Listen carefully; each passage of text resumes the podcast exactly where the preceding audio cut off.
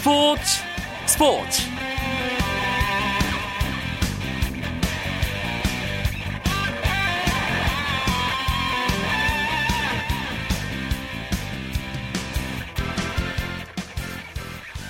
안녕하십니까. 화요일 밤 스포츠 스포츠 아나운서 이광용입니다. 인천 아시아 경기대회와 농구 월드컵에 출전할 남자 농구 대표팀 24명의 예비 명단이 확정됐습니다. 지난해 아시아 선수권에 출전했던 김주성, 양동근, 조성민 등 기존 선수들이 모두 이름을 올린 가운데 귀화 혼혈 선수로는 유일하게 LG의 문태종 선수가 명단에 포함돼 눈길을 모았습니다. 그렇다면 다른 혼혈 선수인 문태영과 이승준 선수 등은 이번 대표팀에서 뛸 기회가 아예 없어진 것인지 또 왜 젊은 문태영이 아닌 형 문태종 선수를 택한 것인지 여러 궁금증이 생기는데요. 그래서 오늘 스포츠 스포츠는 농구 이야기를 오랜만에 준비했습니다. 대표팀 소식을 비롯한 농구계 비시즌 분위기를 살펴볼 예정입니다. 잠시만 기다려 주시고요. 먼저 프로야구 경기 상황을 비롯한 주요 스포츠 소식으로 화요일 밤 스포츠 스포츠 문을 열겠습니다.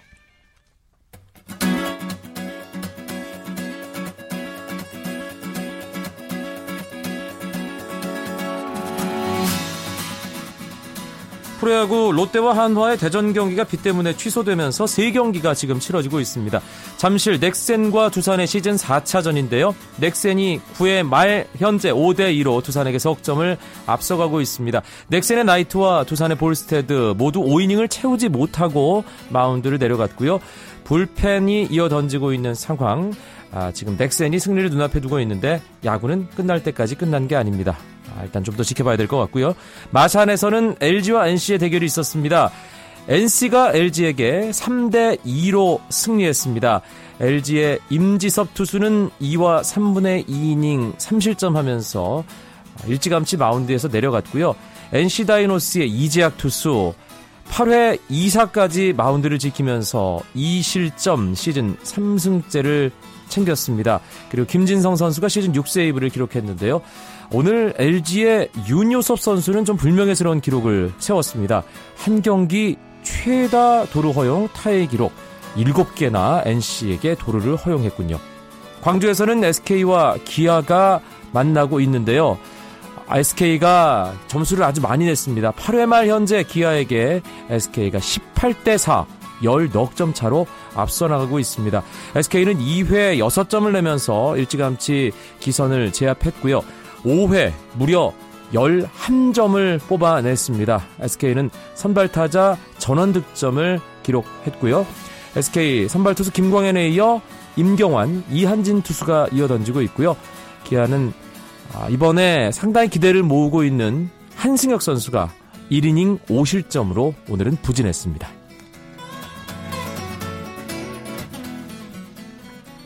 일본 프로야구 소프트뱅크의 이대호 선수가 6일 만에 홈런포를 터뜨리며 시즌 3호 홈런을 기록했습니다. 이대호는 오릭스와의 원정 경기에 4번 타자로 출전해 팀이 2대1로 뒤진 7회 초 상대 투수 니시로부터 한 점 홈런을 뽑아냈고 9회 초에도 좌전 안타를 때려 4타수 2안타 1타점을 기록했습니다. 최근 15타석 연속 무안타로 부진했던 이대호는 4경기 만에 안타를 홈런으로 장식하면서 부진에서 벗어났지만 소프트뱅크는 오릭스의 5대 3으로 패했습니다. 미국 CBS가 브라질 월드컵에서 벨기에를 제외한 H조 세 나라의 16강 진출 가능성이 비슷하다고 전망했습니다. 미국 CBS 뉴스는 오늘 브라질 월드컵 조별리그 분석에서 벨기에를 H조 1위로 꼽았고 알제리, 러시아, 한국 등 나머지 3개 나라도 16강 진출을 위해 끝까지 싸우면서 놀라운 일을 만들 수 있다고 전했습니다. 이번 CBS의 분석은 유럽 예선을 조 1위로 통과한 러시아를 유력한 H조 2위 후보로 꼽는 일반적인 분석과는 다소 다른 것입니다. CBS는 또 A조에서는 브라질과 멕시코, B조에서는 스페인과 네덜란드가 일찌감치 16강 진출을 확정할 것으로 예상했고 E조의 프랑스와 F조의 아르헨티나도 유력한 조 1위 후보로 꼽았습니다. 소치 동계올림픽에서 판정 논란을 일으킨 피겨스케이팅의 채점 규정이 강화됐습니다. 국제빙상연맹은 홈페이지를 통해 점프와 스핀, 스텝 등 판정 기준과 난이도에 관한 2014-2015 시즌 피겨 새 채점 규정을 발표했습니다.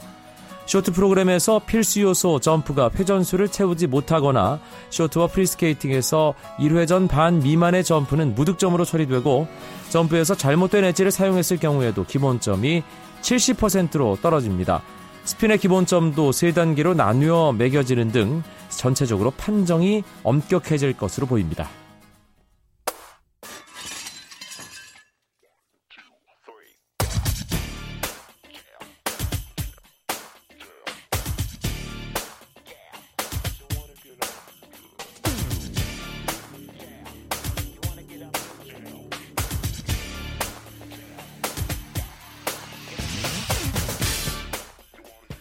2013-2014 시즌이 끝나 조용할 법 또한 농구계가 아주 바쁘게 움직이고 있습니다. 이야기도 계속 나오고 있는 상황인데요. 현역 감독들의 세대 교체, 또 대표팀의 모습을 볼 수 있는 국제 대회, 대여 FA들의 이동 움직임까지 많은 이슈들이 농구 팬들의 관심을 모으고 있습니다. 그래서 오늘 스포츠 스포츠는 비시즌 농구계 소식을 중심으로 농구 이야기를 오랜만에 해보도록 하겠습니다. 농구 이야기하면 빠질 수 없는 두 분이죠. 월간 점프몰의 손대범 편집장 오랜만입니다. 안녕하세요. 월간 루키의 조현일 기자도 함께합니다. 안녕하세요. 네, 반갑습니다. 두 분은 지금 비시즌인데 어떻게 한가해지셨나요, 손대범 기자? 저 같은 경우는 이제 대학 농구랑 이제 고등학교 농구가 개막을 했기 때문에 이제 그것들을 보러 다니면서 약간 좀 바쁘게 지내고 있습니다, 여전히. 조현일 기자는요? 네, 저도 이제 NBA 플레이오프가 한창이라 네, 이제 중계 때문에 좀 바쁘긴 한데 그래도 한창일 때보다는 좀 낫습니다. 네, 네. 저보다 방송이 많은 것 같더라고요. 아, 그렇진 않아요. 네. 예. 저희가 봄 개편 전까지는 매주 수요일마다 농구 이야기를 나눠봤습니다. 물론 KBL 중심으로. 챔피언 결정전이 막바지로 가고 있는 상황에서 저희가 봄 개편이 되면서 제대로 결산을 못하고 넘어갔어요. 네. 그래서 간단하게나마 2013, 2014 KBL 결산하는 시간을 뒤늦게 가져볼까 합니다. 일단 우승은 모비스가 차지했고 그런데 상은 창원 LG가 가져가는 네, 네, 그렇죠. 그런 마무리였죠, 손대범 네, 기자. 정규리그 시상식에서 이제 창원 LG가 아무래도 정규리그 우승을 차지했기 때문인지 이 많은 표가 이제 LG 선수들에게 쏠렸습니다. 사실 투표 자체가 이 정규리그 끝난 직후에 이루어졌기 때문에 네. 이런 결과가 나왔, 나왔다고 볼 수가 있겠는데요. 아, 정규리그 MVP는 문태종 선수, 신인상은 김종규 선수, 감독상은 김진 감독이 차지하면서 어, LG 집안 잔치가 됐다고 해도 뭐 과언이 아닐 정도로 어, 많은 상을 휩쓸어 갔습니다. 창원 LG로서는 정말 잊을 수 없는 한 시즌을 보낸 셈이에요. 네, 어, 뭐 창원 LG가 정규리그 1위도 차지했고 또 물론 이 준우승에 그치긴 했습니다만 또 화끈한 공격 농구 보여주면서 많은 또 팬들도 모았고요. 그리고 역시 또 남는 건 상이거든요. 네. 어, 앞서 말씀하신 대로 신인상, 그다음에 정규리그 MVP, 감독상까지 모두 수상하면서 뭐 LG 팬들에게는 좀 아쉽지만 그래도 기억에 남는 한 해가 아니었나 싶습니다. 창원 LG는 목표가 남아 있는 상태인 거 니까요. 네. 챔피언 결정전 우승이라는 목표를 또 두고 한 번 더 도전을 해야 네. 하는 그렇죠. 예, 그런 상황이 되겠습니다. 사실 2013-2014 시즌 시작하면서 저희가 아 이번엔 프로농구 재밌을 거예요. 기대되는 부분이 많아요. 이런 말씀을 자주 드렸었잖아요. 그렇죠. 그 중심에 있는 선수들이 대형 신인들이었습니다. 네. 1순위로 지명됐던 김종규 선수를 비롯해서 경희대 3인방이죠. 이 두경민 선수, 김민구 선수 역시 이 기대에 걸맞는 활약을 보여줬습니다. 특히 김민구 선수 같은 경우는 어, 신인임에도 불구하고 팀의 에이스 역할까지 맡으면서 아주 기대감을 심어줬고요. 어, 또 전에 예상하지 못했던 대어도 나타났죠. 2라운드 1순위 뽑혔던 이대성 선수. 어, 모비스의 주전으로 뛰면서 어, 통합 아, 챔피언 결정전 우승까지 도왔고요. 또 이에 또 그치지 않고 이번에 대표팀에도 뽑힐 정도로 어, 상당한 많은 잠재력을 보여줬습니다. 네. 그리고 뭐 긍정적인 일들도 있었지만 시끌시끌한 일들도 많았고요. 2013-2014 시즌 여러 일들이 농구계를 지나갔습니다. 네, 뭐 올 시즌에 참 아쉬운 일이 많았었는데 먼저 오신 문제를 짚고 넘어가야 될 것 같습니다. 아, 이 연말에 열렸던 SK와 동부 경기를 비롯해서 좀 많은 오심들이 나오면서 경기 승패를 뒤바꿨는데 또 여기에 몇몇 선수들의 이 과장된 동작인 할리우드 액션도 터져 나왔고요. 또 에런 헤인즈의 김민구 가격 사건까지 예, 국내 농구 팬들의 좀 마음을 씁쓸하게 했습니다. 또 무려 3명의 감독이 시즌 도중에 어, 물러나면서 또 성적 지상주의의 이 어두운 단면까지 봐야 했습니다. 네, 조현일 기자가 얘기를 해준 바로 그 부분. 감독들이 시즌 중에 교체가 되는 그것도 3명이나. 네. 솔직히 그것도 상당히 이례적인 부분이었고요. 어, 그래서인지 시즌 끝나자마자 그 빈자리가 속속 채워졌어요. 그렇습니다. 4월 14일이 정규리그 시상식인데 이 시상식 때는 반드시 감독 자격을 달고 나타날 사람이 있어야 되거든요. 그 때문에 구단들도 발빠르게 움직이면서 감독을 선임했는데 어, 서울 삼성 같은 경우는 이상민 코치를 감독으로 승격시켰고요. 어, 동부 같은 경우도 김영만 감독 대행을 감독으로 올렸습니다. 어, KGC 인상공사 같은 경우는 이 감독 대행 타이틀은 그대로 유지시켰는데요. 이동란 감독 대행이 그대로 이 다음 시즌에도 이 감독 대행이란 타이틀을 달고 팀을 이끌게 됐습니다. 그러면서 자연스럽게 지도자들, 감독들의 세대 교체도 이루어진 셈이 됐죠. 조현일 기자. 네, 이제 어느새 어, 이 프로농구판에 40대 감독이 좀 많아졌습니다. 또 이상민, 김영만 감독은 모두 어, 90년대 농구 대잔치를 이끌었던 이 농구 대잔치 스타들이잖아요. 그렇죠. 네, 어느새 국내 프로농구 팀을 이끄는 또 감독이 됐습니다. 어, 이로써 이제 전창진, 또 김진, 어, 유재학 감독 같은 또 베테랑 지도자들과 또 이들 신임 40대 감독들의 한판 대결이 또 다음 시즌 KBL을 지켜보는 재미가 되지 않을까 싶습니다. 비시즌의 농구의 가장 큰 뉴스는 뭐니 뭐니 해도 이상민 감독. 네. 이 다섯째가 아닌가 싶습니다.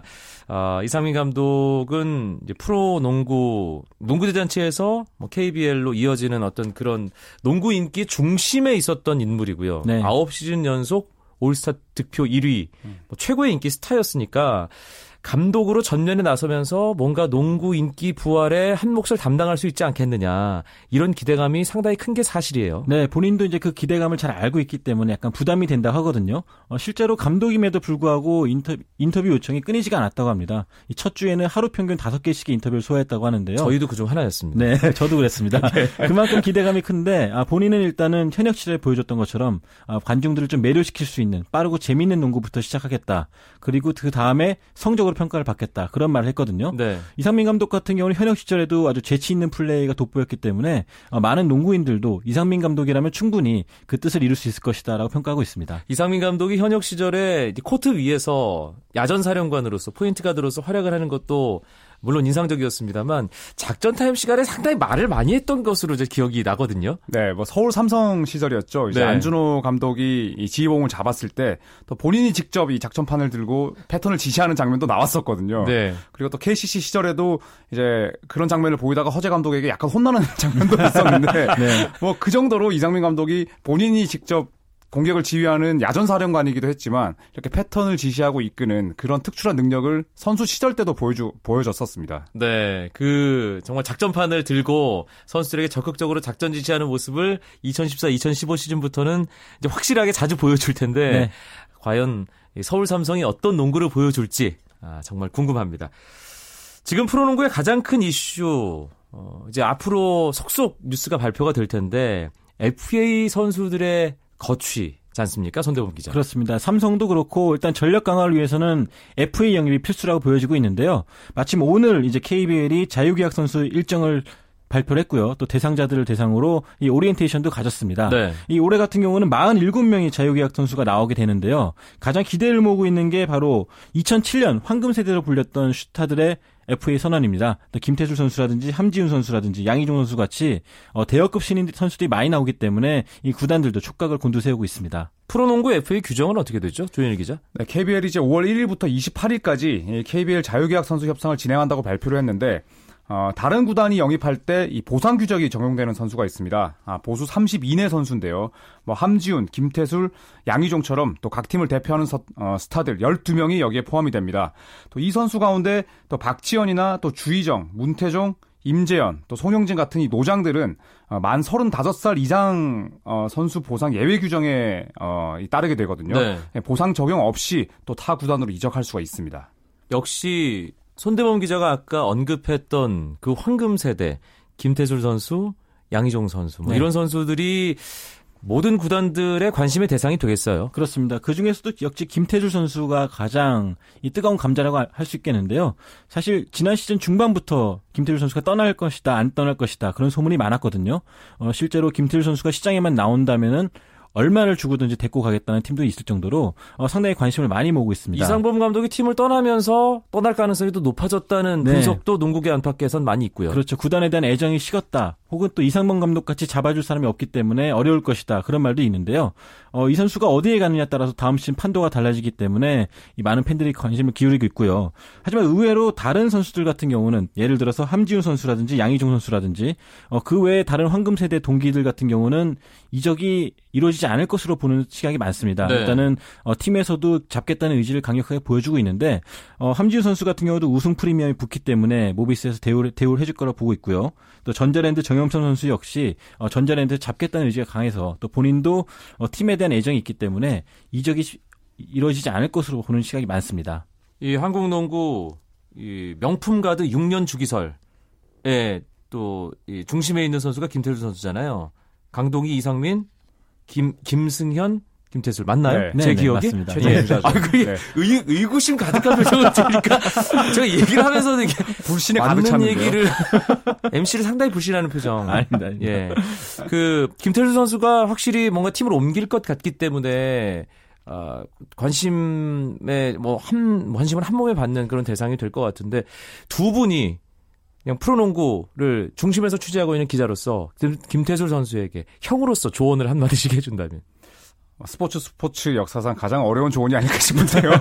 조현일 어, 기자부터. 네, 김태일 선수는 이 포인트 가드 역할을 좀 자유롭게 내버려두는 어, 그런 팀과 좀 어울리는 플레이 스타일을 좀 갖고 있다고 생각을 하거든요. 어, 이상봉 감독이 떠난 KGC 인상공사와 협상이 잘 이루어지지 않는다면 저는 서울 삼성도 좀 좋은 선택이 될 것 같습니다. 아, 일단 확실한 1번이 없는 팀이고 또 이상민 감독이 포인트 가드 출신이잖아요. 1번을 예, 좀잘 살리는 어, 그런 플레이를 펼칠 수 있지 않을까 그런 생각을 해봅니다. 손대범 기자는요?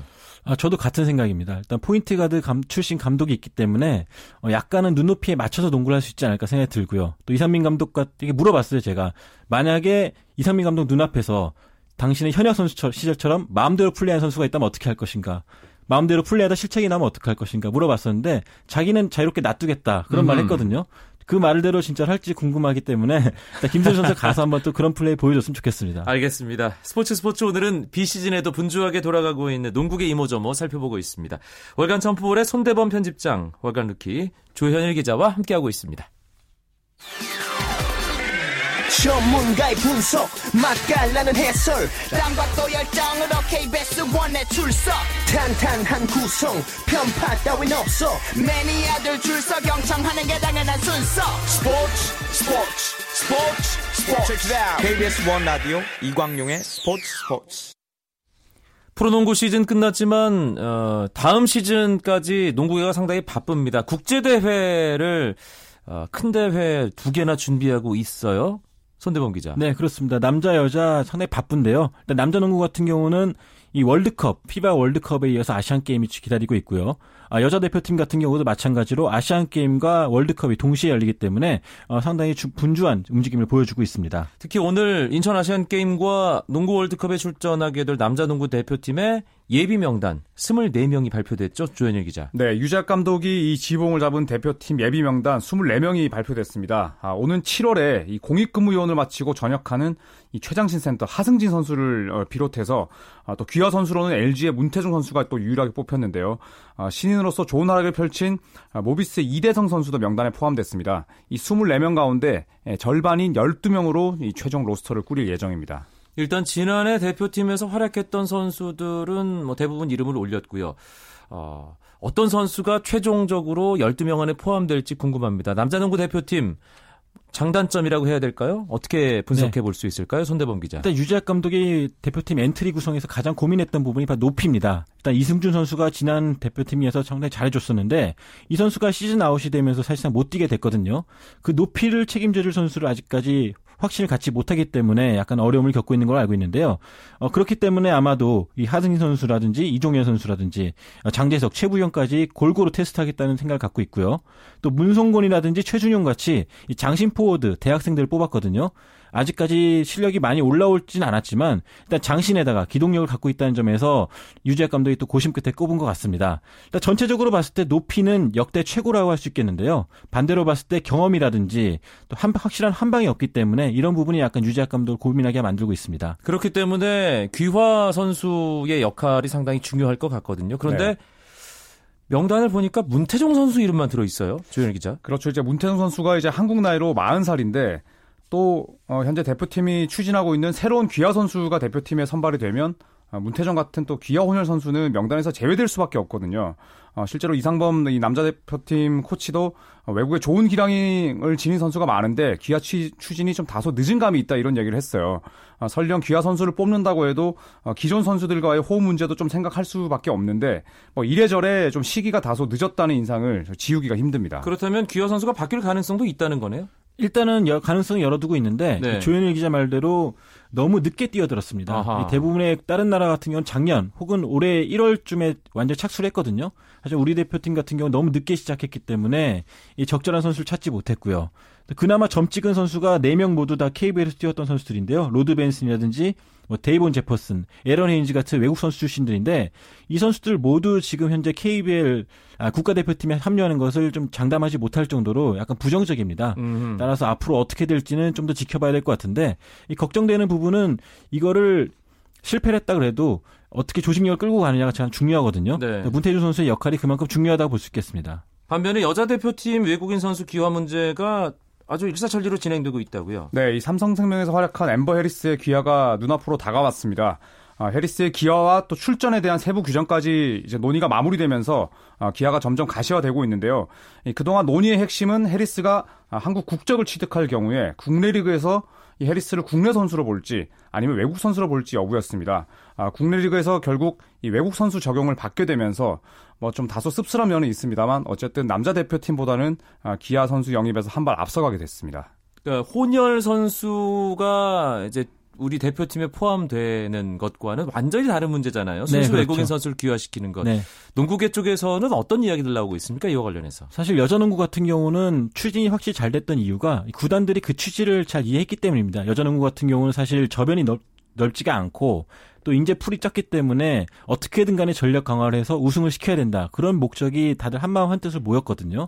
따라서 구단들별로 이 귀화가 가능한 선수를 찾는데 좀 발빠르게 움직였고요. 이 관건은 역시 조인일 기자가 말한 대로 이 선수가 한국에서 뛸 때의 그 조건이었는데 아, 삼성생명 같은 경우는 해리스를 데리고 오면서 이 한 쿼터 정도는 국내 선수 취급을 해달라. 따라서 외국 선수 1명, 해리스 1명 동시에 뛰게 해달라고 했었는데 이 부분이 약간 이해관계가 좀 엇갈리면서 약간 귀화 작업이 늦어졌거든요. 네. 이 결론적으로 봤을 때 WKBL은 명확하게 정리를 해줬습니다. 해리스를 외국 선수 취급을 하되 드래프트 1라운드 1순위 지명권을 삼성생명에게 넘기면서 약간의 그런 손해를 감수할 수 있게 그렇게 약간 맞춰줬거든요. 음. 이렇다 보니까 국내 농구인들은 이 해리스 영입을 상당히 반기는 눈치고요. 네. 또 이로 인해서 여자 농구 인기가 올라간다면은 더할 나위 없이 좋겠다. 그런 생각을 갖고 있습니다. 예, 알겠습니다. 이게 본물 터지듯이 계속 또 이어지는 것은 아닌가 하는 네. 생각도 들고요. 좀 더 지켜봐야 될 것 같습니다. 스포츠 스포츠 오늘 농구 이야기로 꾸며드렸습니다. 월간 점프볼의 손대범 편집장, 월간 루키 조현일 기자와 함께했습니다. 두분 고맙습니다. 고맙습니다. 내일도 9시 35분에 뵙죠. 지금까지 아나운서 이광용이었습니다. 여러분 고맙습니다. 스포츠 스포츠